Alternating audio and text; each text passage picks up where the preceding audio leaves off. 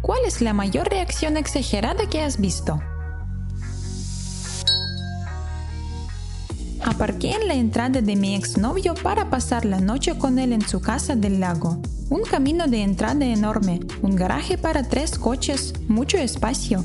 Aparqué al final del camino de entrada, para que cualquiera pudiera entrar o salir del garaje si lo necesitaba.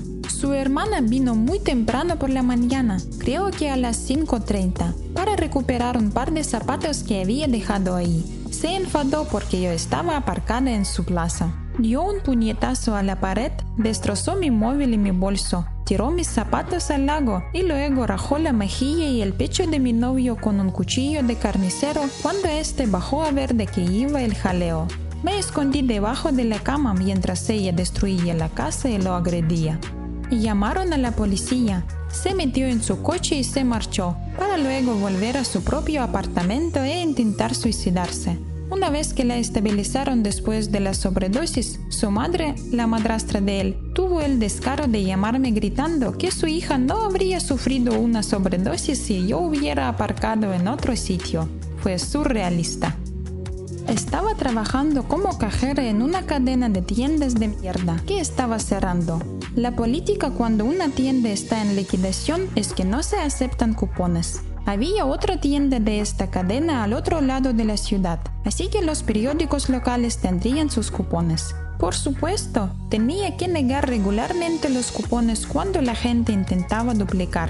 Al parecer, el 75% de descuento en papel higiénico no era suficiente. Necesitaban el 30% de descuento adicional y no entendían por qué no lo permitíamos. Un día rechacé un cupón de una profesora universitaria con la que iba a dar una clase el siguiente semestre. Charlamos sobre la próxima clase y nos llevamos bien hasta que me entregó el cupón y le dije, lo siento, no podemos aceptar cupones durante la liquidación. Sin embargo, puede usarlo en nuestra tienda del otro lado de la ciudad. Me miró fijamente y juró que se le movieron los ojos. Me dijo, oh bueno, nunca compro en tiendas como esta así que podría aceptarlo. Lo he recortado específicamente para este viaje. Después de un par de idas y venidas y de que mi gerente me apoyara, me miró con el ceño fruncido, pasó su tarjeta y salió de la tienda a toda prisa. Me encogí de hombros, supuse que era por el calor o algo así y seguí adelante. En el transcurso de nuestras clases, se las arregló para olvidarse de llamarme cada semana. Los trabajos se perdían, los correos electrónicos no se respondían hasta el último momento. Y por supuesto, perdió mi ensayo final durante un par de semanas, por lo que mi calificación fue una F insatisfactoria. Durante unas semanas hasta que presenté un informe al decano y ella mágicamente lo encontró y me dio una B. Buena. Todavía estoy amargada. Fue un estúpido cupón.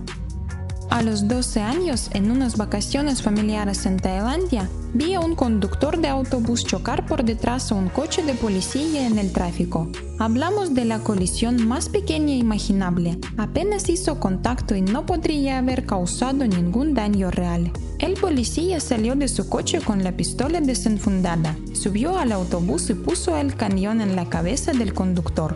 Contuve la respiración durante lo que me pareció un minuto, mientras esperaba a ver si estaba a punto de ver cómo le volaban los sesos a un desconocido sin ninguna razón.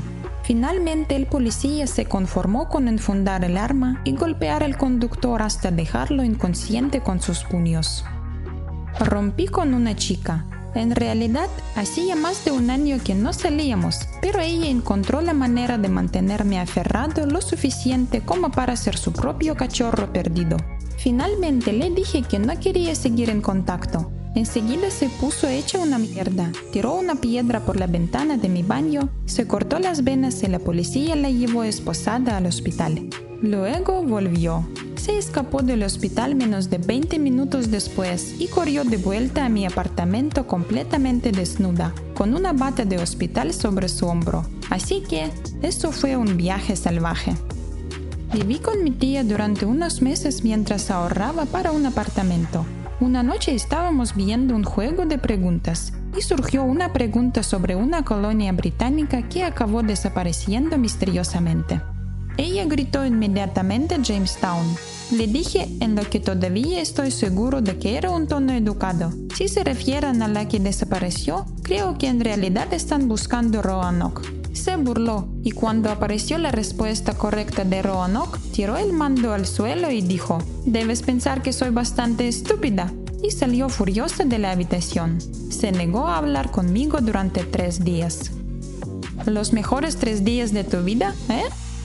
Cuando tenía 12 años llegué a casa de la escuela para encontrar todo el contenido de mi dormitorio que podía ser lanzado por la ventana en el patio delantero. ¿Por qué? Porque mi madre había encontrado calcetines en el cajón de la ropa interior, o al revés, y pensó que esto era inaceptable. Una infancia interesante. Creo que podrías haber sido mi vecina cuando crecía.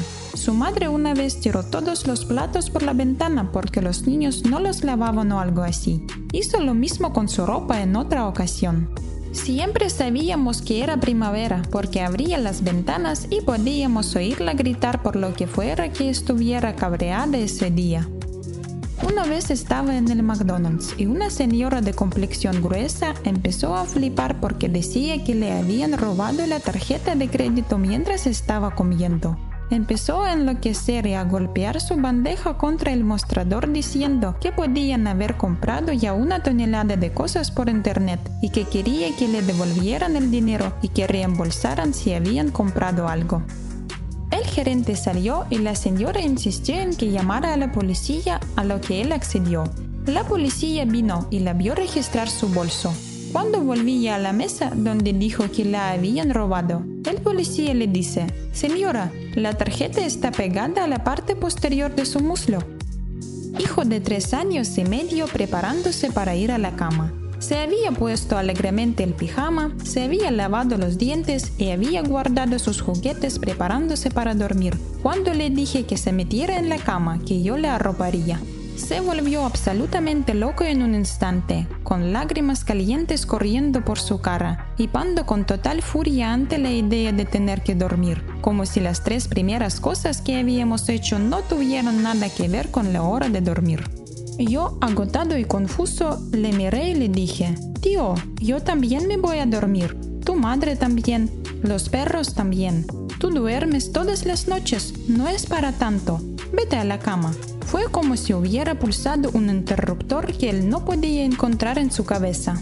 Oh, está bien. Y eso fue todo. Se metió en la cama y se durmió. No había sucedido antes de esta noche, no ha sucedido desde entonces. Mi madre entró en mi habitación mientras casi había terminado de limpiar. Miró mi escritorio casi limpio y tiró todo al suelo rompiendo algunas de mis cosas y gritándome por tener una habitación tan asquerosa. Ella suele ser súper dulce, pero estaba teniendo un día terrible y mi habitación había estado un poco desordenada durante dos semanas, ya que estaba trabajando en dos trabajos manuales y casi nunca estaba en casa. Básicamente llegaba a casa, me duchaba y me desmayaba y luego me levantaba temprano para salir, pero en ese momento finalmente llegué a mi habitación. Así que no hace falta decir que simplemente salí por la puerta y me fui a casa de una amiga hasta que me llamó y se disculpó por haberse desquitado conmigo sin ninguna razón. Incluso mi padre estaba de mi lado y él nunca está de mi lado. Cuarto grado. Llevo mi carpeta al escritorio de la maestra para mostrarle mi tarea. No recuerdo cuál era. Lo mira durante unos segundos y, de repente, coge la carpeta y la lanza por el aula sin decir nada. Cae con un ruido sordo y un crujido cuando se rompe y las anillas se desajustan. Me quedé atónito. Lo único que pude hacer fue recoger mi carpeta y volver a sentarme.